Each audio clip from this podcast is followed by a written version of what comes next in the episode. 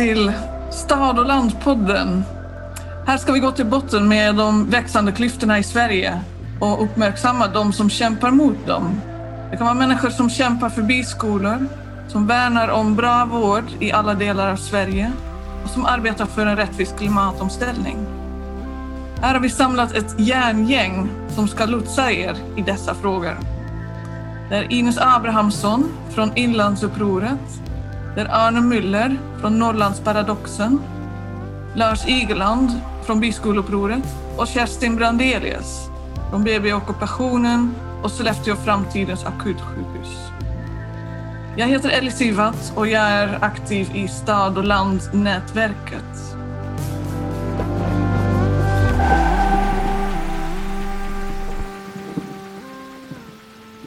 Så med detta så sätter vi igång med en jättekort presentationsrunda. Så första frågan till alla mina medskapare av denna podden är: vem är ni? Börja med Ines. Ja, jag är landsbygdsaktivist. Det är väl det enda som jag riktigt säkert kan säga. Och det blev jag när jag flyttade hem till min by när jag var 24 år. Och insåg att det är så otroligt stora orättvisor i landet utifrån var man bor.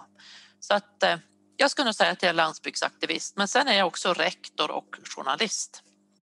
Tack så mycket Ines. Då går vi till Arne. Ja, jag är journalist, har bott här i Umeå de senaste 25 åren. Och då ser man ju klyftorna mellan stad och land väldigt tydligt. Här i Umeå så står det ju byggkranar nästan åt vilket håll man än tittar.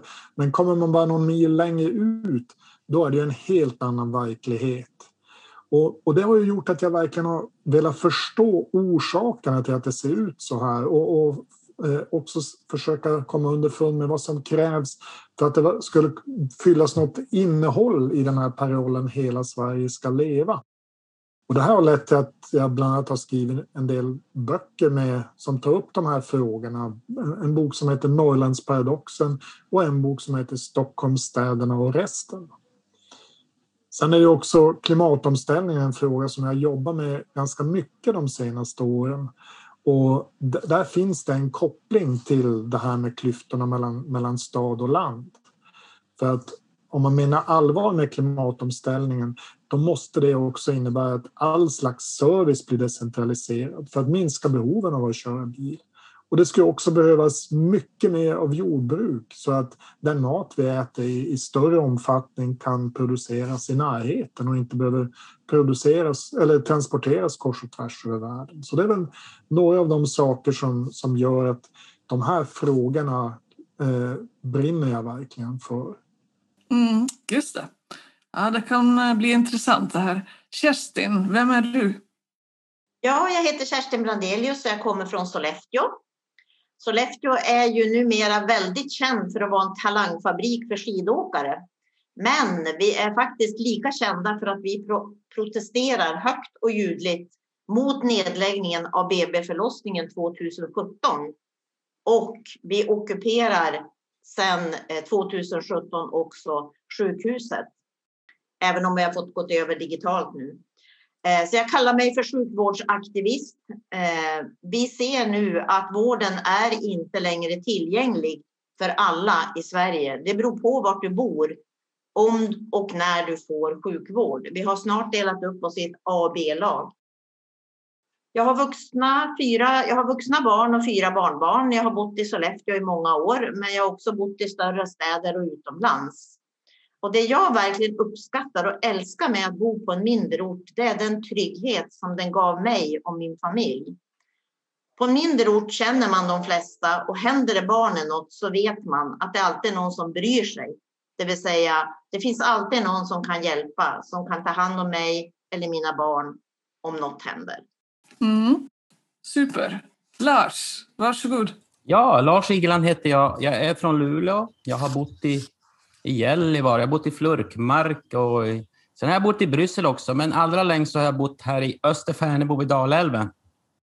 Jag älskar verkligen att bo på landet och just att kunna samarbeta med människor i lokalsamhället. Vi har jobbat ihop här, vi har räddat brandkåren här, vi har kämpat till oss en idrottshall. Vi har samverkat med flyktingarna som kom hit och Och nu har vi en tillsammansodling och just den här gemenskapen, bygga någonting tillsammans i ett lokalsamhälle, tycker jag är fantastiskt intressant. Och det är något som jag också använder. Jag jobbar på en folkhögskola här, Färnebo folkhögskola. Och där jobbar vi också med att kurser där man får lära sig och bli en aktiv samhällsmedborgare, vara med och påverka samhället. Och jag tror ju verkligen att människor kan också påverka och förändra samhället om man organiserar sig på ett bra sätt. Så att, ja, det är lite om mig. Jag gillar att vara ute i naturen också. Åka skidor och plocka bär och bada och allt sånt där. Mm. Mm, just det, just det. Ja, lite om mig själv då.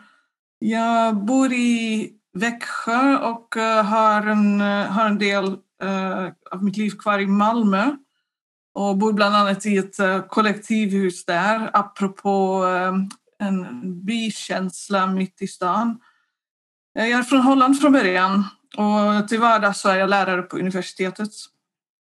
Så, men jag har också varit miljöaktivist eller är miljöaktivist och har haft en del samarbete med bönder och har varit aktiv i naturbrukskonferensen. Och man får ju upp ögonen för vikten av landsbygden.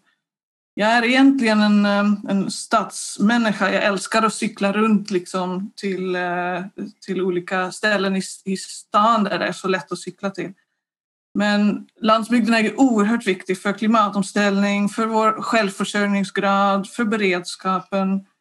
Och det är uppenbart liksom att ska vi ha en landsbygd kvar, då måste man ju ha service kvar. Då måste man kunna bo där. Så det gör det helt självklart för mig att engagera mig i sån här frågor.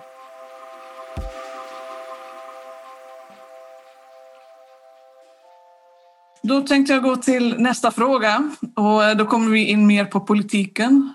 Så frågan är då, vad vill vi med denna podd? Vilken fråga kommer ni att driva? Ines, vad tänker du? Ja, men jag tycker att det här med demokratin är kanske det allra viktigaste. För när folk inte blir hörd, när man blir marginaliserad som faktiskt glesbygdsbor särskilt blir. Ja, det finns andra grupper i samhället också, men då vänder man sig emot. Man tror inte att man blir företrädd och det är inget bra överhuvudtaget. Sen så har jag ju varit aktiv då i över 30 år i den här lands- och glesbygdsrörelsen och för mig handlar det om att få tolkningsföreträde för sina egna frågor. Inte alls länge sedan nu så var det en artikel i DN om att det fanns inte mobiltäckning där man trodde att det fanns mobiltäckning och det vet vi ju alla vilka bekymmer det är när det gäller larmsystem och alltså trygghetsfaktorer. Och nu samtidigt som man inte har mobiltäckning i hela landet så rullar man in kopparkabeln som funkar till den fasta telefonin. Det intressanta är att det här är en fråga som jag när jag var ordförande i hela Svenska Leva drev ganska starkt och med och mot Telia. Och nu 10 år senare då kom upp idén och då blir det en riksfråga.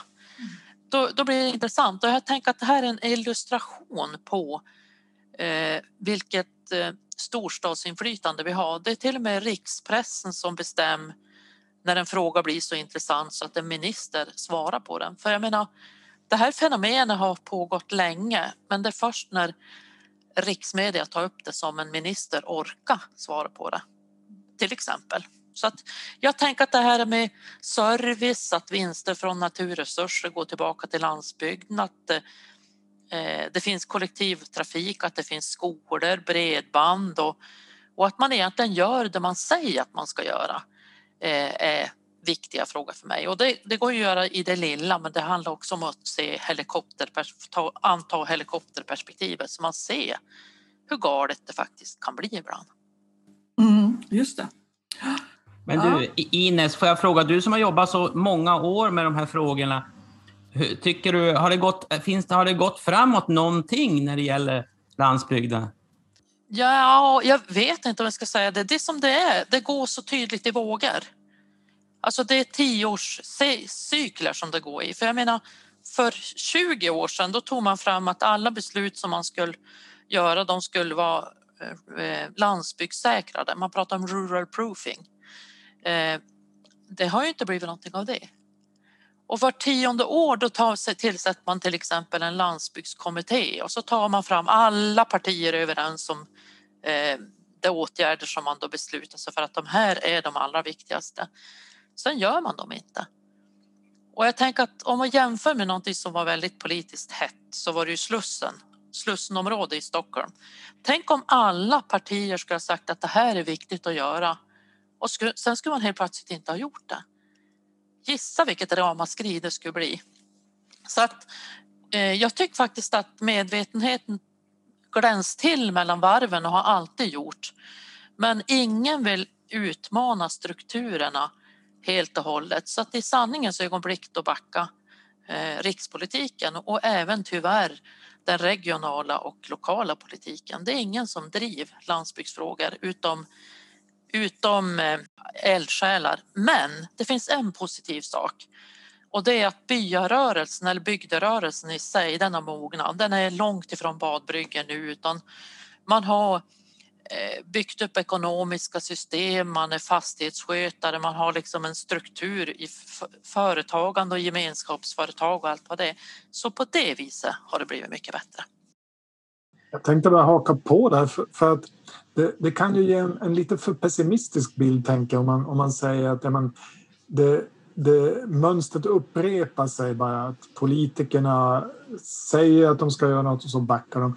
Det jag tycker man kan lyfta fram också det är ju att när det har skett någonting inom regionalpolitiken så har det ofta varit ett resultat av ett väldigt engagemang och stora protester. Det var det vi såg på 60-talet när det överhuvudtaget började föras regionalpolitik. Det hade ju inte hänt om det inte hade varit för alltså ett ganska utbrett missnöje, demonstrationer. Jag till och med en stora demonstration i Stockholm som krävde en mer balanserad utveckling i hela landet. Så att det finns, om man tittar på hur historien de senaste 50 åren har sett ut, så finns det ganska många exempel på att den här starka folkliga opinionen i de här frågorna faktiskt har haft betydelse. Bara ett av de senaste exemplen, det är det här med storregionerna. Det var ju klart, såg det ut som för några år sedan. Men sen kom hela den här rörelsen igång som krävde namn eller folkomröstningar. Och då backade politikerna väldigt snabbt. Så att, ja, det där tycker jag är något viktigt som vi ska trycka på i den här podden. Just behovet och möjligheten av det här engagemanget. Men storregionerna som du pratar om, Arne, det är ju ett exempel på något som kom som, säkert som lärkan om våren. Det är några års fördröjning och sen kom igen. Och jag håller med om det, att det är själva motståndsrörelserna eller aktivistgrupperna har blivit, och särskilt när det gäller byrörelsen så är det inte en frågerörelse längre utan det är, och jag kan ta ju Inlandsupproret som exempel. Vi röstar ju fram vilka frågor som var de viktigaste. Lars, vill du, vad säger du om organisering och så? Hur har det gått i dina kretsar?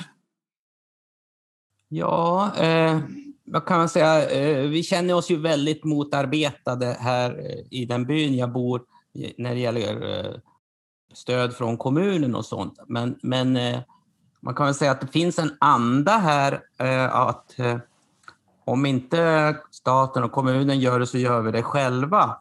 Och det är en ganska intressant grej att vi har lyckats åstadkomma väldigt mycket själva här. Men också är det ju ett dilemma liksom att väldigt mycket har blivit så här projekt. Man kan få projektstöd för små projekt hit och dit. Men de fasta tjänsterna för vaktmästare och service här, de har ju dragits in allt eftersom.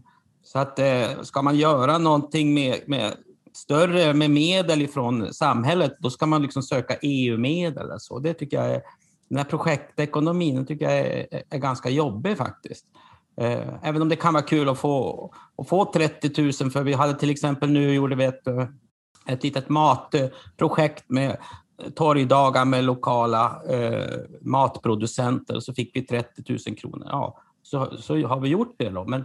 Men det är ju småpengar egentligen. Vi behöver ju kontinuerlig bra service på landsbygden och inte bara projektmedel. Så tänka sig att det är mycket risk för att aktivister bränner ut sig. Liksom. Och man ska ta ansvar för allting själv. Och man ska hålla igång lanthandeln och man ska hålla igång en förskola eller vad det kan vara. Liksom. Att det är så mycket ansvar som läggs på de lokala krafterna. Så det är ju en nackdel. Och det är kanske det som man märker lite grann nu, tycker jag i alla fall. Att det är mer organisering nu för att kräva mer av våra politiker.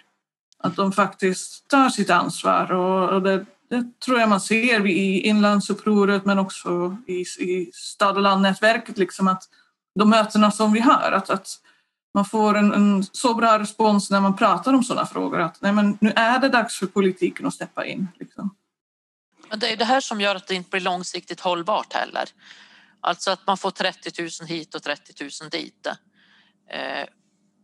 Det är inte långsiktigt, för jag menar, vi måste alltid kämpa för de där små pengarna, så att man måste ändra strukturer helt enkelt. Så länge det inte är en rättvis balans mellan stad och land, så kommer inte att komma bygga på att man jobbar ihjäl sig för att få den service som borde vara rimlig.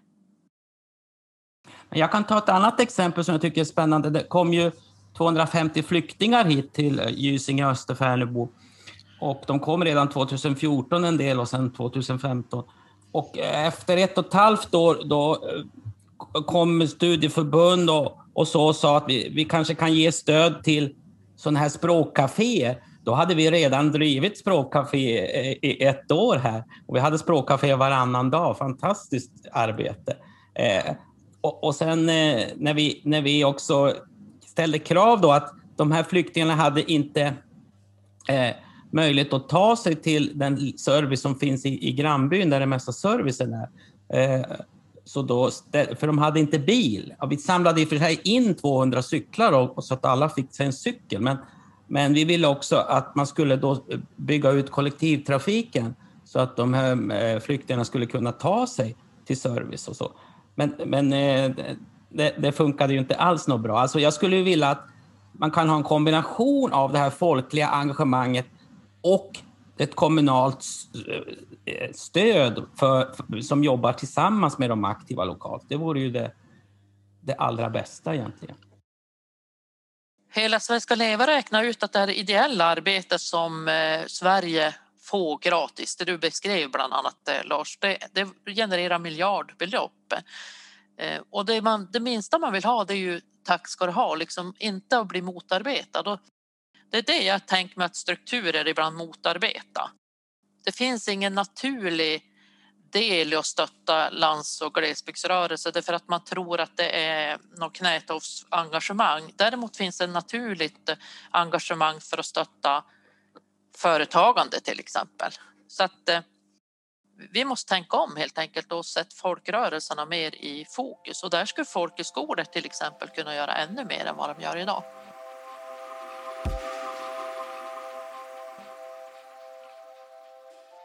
Jag tänkte, om vi tänker framåt lite grann och funderar på typ tänker 2050, då finns det stora mål liksom i samhället, att samhället ska ha ställt om, vi ska ha minskat våra utsläpp, ha netto nollutsläpp och vad det kan vara. Jag tänker Arne, du är inne på sådana tankar lite grann. Du nämnde det i inledningen. Skulle du vilja säga lite mer om sånt? Vad tycker du? Vad kommer att hända?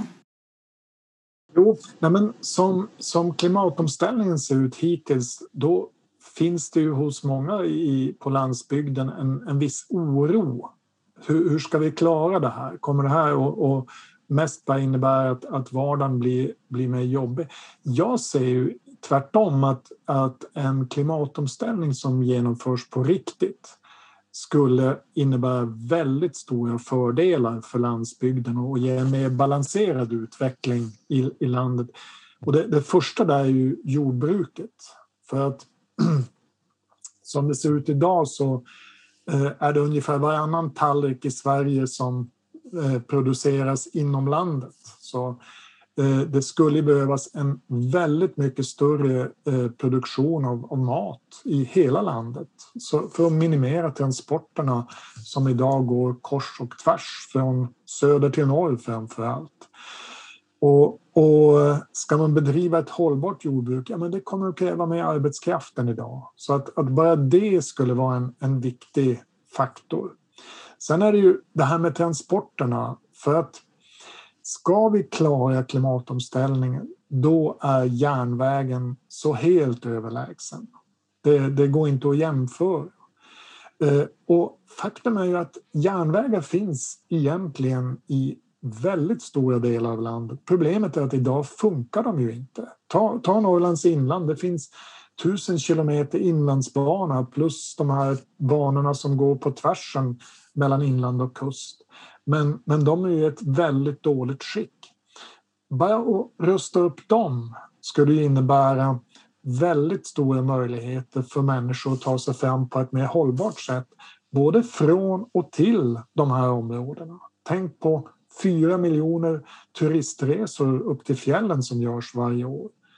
Som till mycket större utsträckning skulle kunna göras med tåg.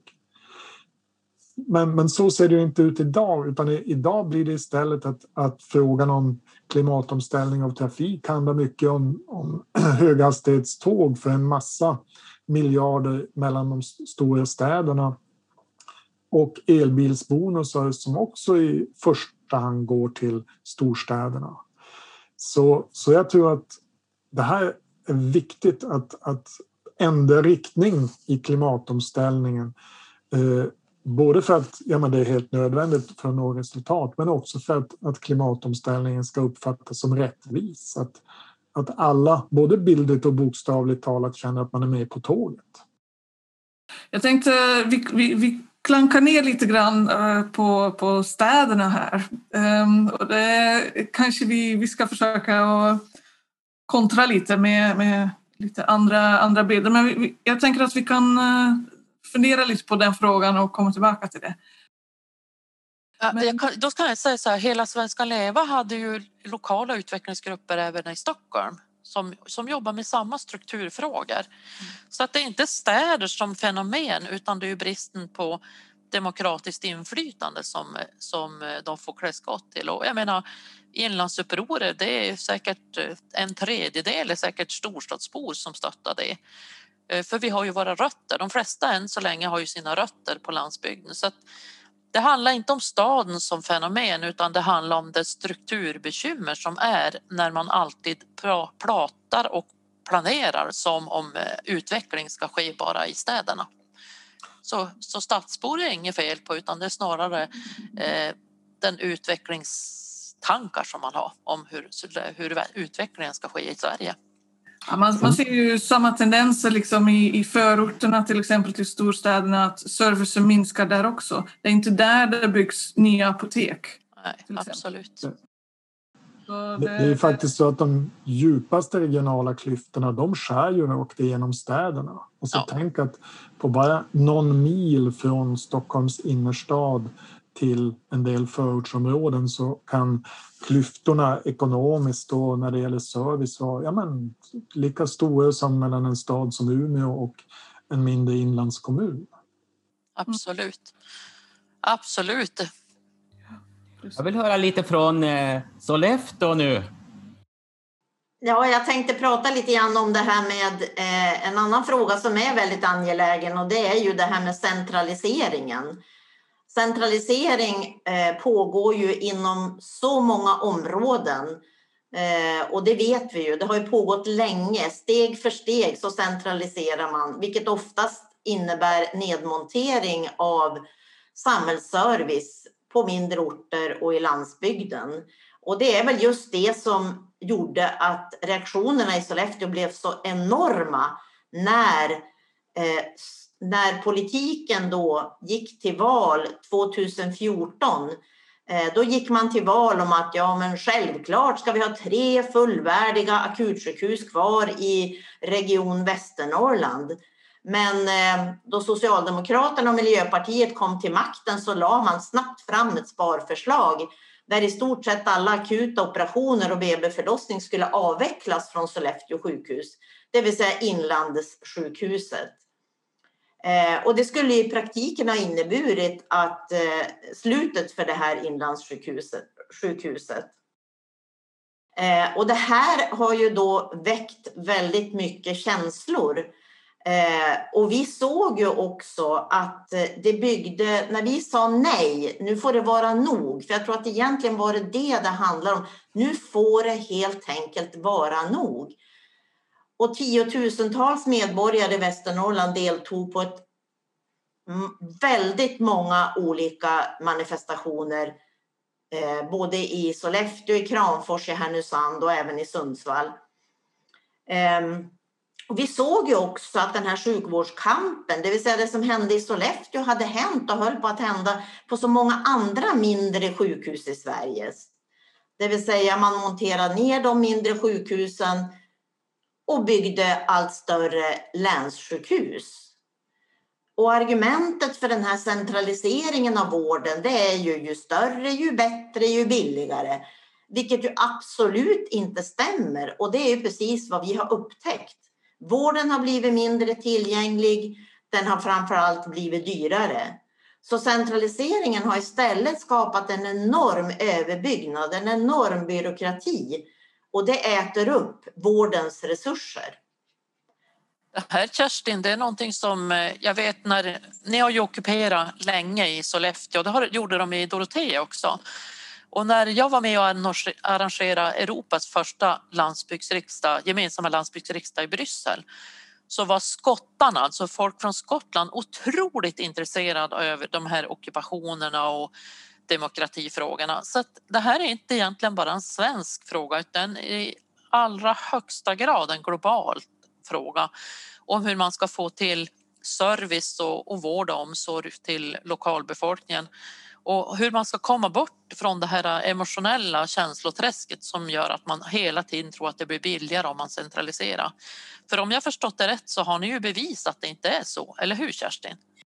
Ja, absolut. Vi såg ju att redan första året när man skulle centralisera, då skulle man spara ungefär 50 miljoner per år.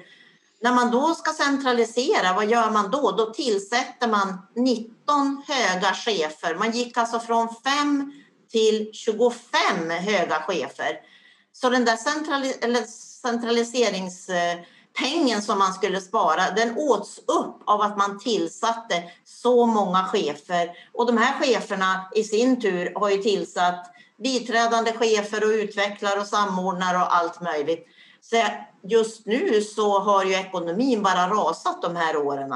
Dessutom lyckades man ju skrämma iväg jättemycket personal. Den mest erfarna och duktigaste. Så stafettkostnaderna ligger på ungefär 1,5 miljard kronor per år.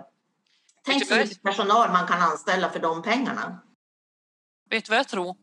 Jag tror att man måste jobba mycket mer över gränserna. Till exempel så är det ju vanvett att de är från Hemavan och till Umeå på lasaretten när de skulle kunna åka till Mo i Rana. Men då måste vi få till samarbetsavtal som utgår från människor och människors behov, inte ifrån byråkrati. Absolut, och det här är ju inte bara centralisering mellan, eftersom vi har de här täta skotten mellan regionerna, men vi har ju också täta skott internt. För vad centraliseringen gör är ju att vården blir organiserad i stuprör. Så om det är så att jag kommer in för en kirurgisk åkomma så belastar det kirurgins enhet. Och sen är det kanske någon medicinsk åtgärd, ja, då belastar det den medicinska enheten. Och hur ska man göra här? Och är det så att det blir mer transporter, då blir det plötsligt ambulansen som får ta kostnaden. Så att här är det ju som att egentligen så flyttar man bara patienter och kostnader. Och det är ju som sagt innebär en byråkrati. Och vi har faktiskt ett positivt exempel på det du säger, Ines, att Jämtland, som ju också har en stor utmaning när det gäller sjukvården, det är en stor kris där och många som slutar. Där har vi fått till stånd mellan Sollefteå och Östersund ett mycket bra samarbete, så att de här möjligheterna finns. Och redan för 20 år sedan så föreslog just BB-förlossningen i Sollefteå att man skulle samarbeta faktiskt med större städer. Kunna erbjuda en fantastisk förlossningsvård och erbjuda att man fick bo i Sollefteå under vettiga förhållanden. Skulle ju också vara ett sätt att faktiskt locka människor till sig. Så att det finns absolut lösningar. Men då är ju, som du säger, det här med strukturer och systemen. De måste förenklas så att de inte skapar byråkrati när man vill göra någonting bra. Jag kan ju ta exempel också från byskoleupproret. För när man runt hela Sverige så lägger man ju ner små skolor och försöker centralisera, skicka in barnen då till stora skolor i centrum. Till exempel har man gjort här i Österfärnebo där jag bor, lagt ner vårat högstadium, eller det är tillfälligt stängt då. Och då så säger man att man ska spara pengar, men då är ju skolförvaltningen, man har det här stuprörstänket då, men då blir det ju istället ökade kostnader på skolskjutsar till exempel.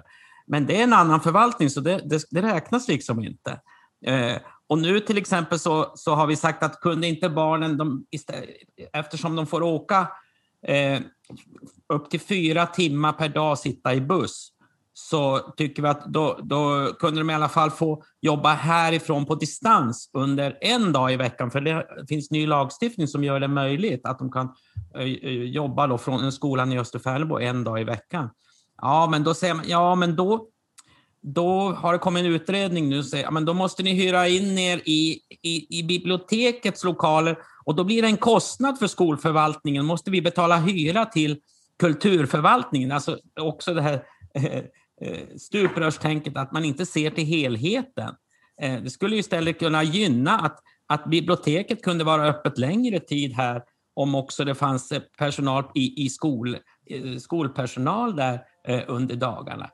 Så att vi måste ändra på de här strukturerna, jag håller verkligen med om det. Mm.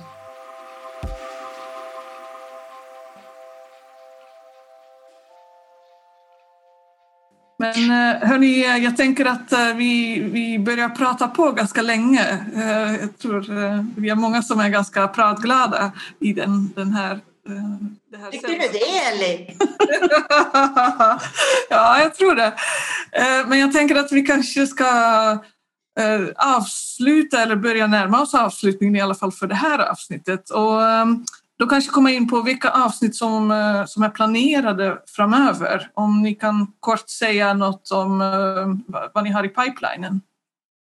Jag kan börja säga att vi håller på med 2 olika avsnitt om nedläggningarna av byskolor och det fantastiska byskoleupproret som växer med människor som gör motstånd mot skolnedläggningar landet runt. Jag skulle vilja göra någonting om de här 75 punkterna som alla riksdagspartier är överens om och genomför. Men där en utvärdering som hela Sverige ska leva har gjort nu visar att det är 3 punkter som man har kommit överens om. Jag tycker det är jätteintressant och där vet jag att det är en utredare på Tillväxtverket som har tittat precis på det här. Så det ska jag vilja göra. I min podd då kommer vi ju prata om sjukvårdsfrågan naturligtvis och då har jag bjudit in Charlotta Dickman som är IVA-sjuksköterska i Stockholm. För även om det är just centraliseringen av vården är den stora utmaningen på landsbygden och på mindre orter så är privatiseringen en enorm utmaning i storstäderna. Arne, har du någon tanke?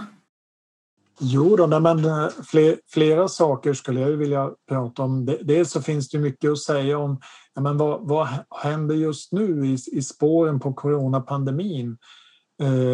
Hur kommer förutsättningar för regionalpolitiken att se ut de närmsta åren? Det är väl ett ämne, men sen skulle jag gärna vilja prata mer om det jag berört lite grann nu om klimatomställningen och landsbygden och hur en rättvis klimatomställning skulle kunna se ut. Just regionalpolitik kan man också tänka eller titta på utifrån ett historiskt perspektiv. Liksom. Hur var det förr? Vad hade de för åtgärder och vad händer nu? För att det känns som att politikerna har släppt liksom, regionalpolitiken ganska mycket. Jag tänker också, man får så många idéer liksom, när vi sitter här och pratar. Men jag skulle gärna också se en jämförelse med hur det ser ut i våra grannländer. Alltså hur gör Norge och hur gör Finland? Även på jordbruksområdet finns det jättebra exempel från Finland till exempel. Vad gäller regionalpolitik så finns det jättebra exempel från Norge. Det vore jätteintressant. Sen kan jag tänka organisering, liksom hur får vi fram den här kraften och gör något konstruktivt av det missnöjet som finns. Som också inkluderar alla så att alla räknas och alla kan komma med i den organiseringen. Och sen den aspekten med städerna. Hur kopplar vi ihop kampen i städerna, i förorterna och kampen på landet, på landsbygden. Så de avsnitten skulle jag gärna se. Men det är lite framtida visioner. Men vad kul att vi är igång nu och det här... Jag brinner ju för folkbildning också, så att ju mer man pratar och funderar om det här, så desto bättre kraft kan det bli också i förändringsarbetet. Så att det är ju också alla som lyssnar på det här kan ju också höra av sig till oss på olika sätt. Och du Lars, ni ska ju starta en utbildning till hösten. Du kan väl bara nämna det i alla fall. Ja, jo, men på Färnebo folkhögskola ska vi starta en folkhögskolekurs på distans också som heter Stad och land. Med bland annat de här frågorna och ni som är med här kommer också vara med som föreläsare på den kursen. Jag har ju en dröm om att den här podden ska ge lite nya perspektiv och nya insikter. Och jag tänker att bara det att vi ger röst åt en annan verklighet som inte så ofta kom upp i media, tänker jag att det skulle kunna vara någonting vettigt. Och om det finns tid ska jag gärna vilja berätta en liten pyttekort historia.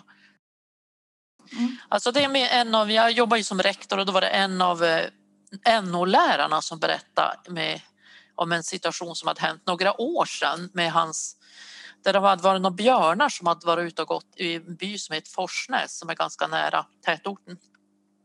Och han tyckte det var jättehäftigt så han slängde in barnen i bilen.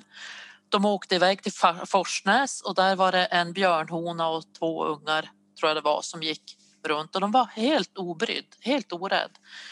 Och polisen kom dit och stannade och tittade och lantbrevbäraren kom dit och lämnade post och det och björnarna var kvar. Så en lång stund fick denna NO-lärare sitta där med sina barn innan björnarna till slut for iväg och så var de kört tillbaka till Vilhelmina. Och då vände han sig till barnen och sa, men idag har vi fått vara med om någonting alldeles fantastiskt, eller hur? Ja, sa barnen med glittrande ögon. Det är inte ofta man får se en polis.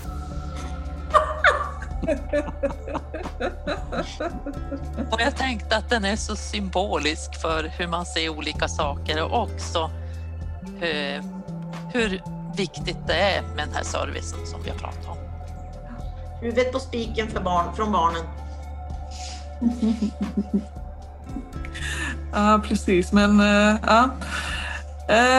Jättebra, jag tycker att det var ett jättebra avslut för det här avsnittet och jag ser fram emot att få ihop alla avsnitt tillsammans med er, så tack så jättemycket och då säger vi på återhörande. Hej då! Hej då! Hej då! Hej då!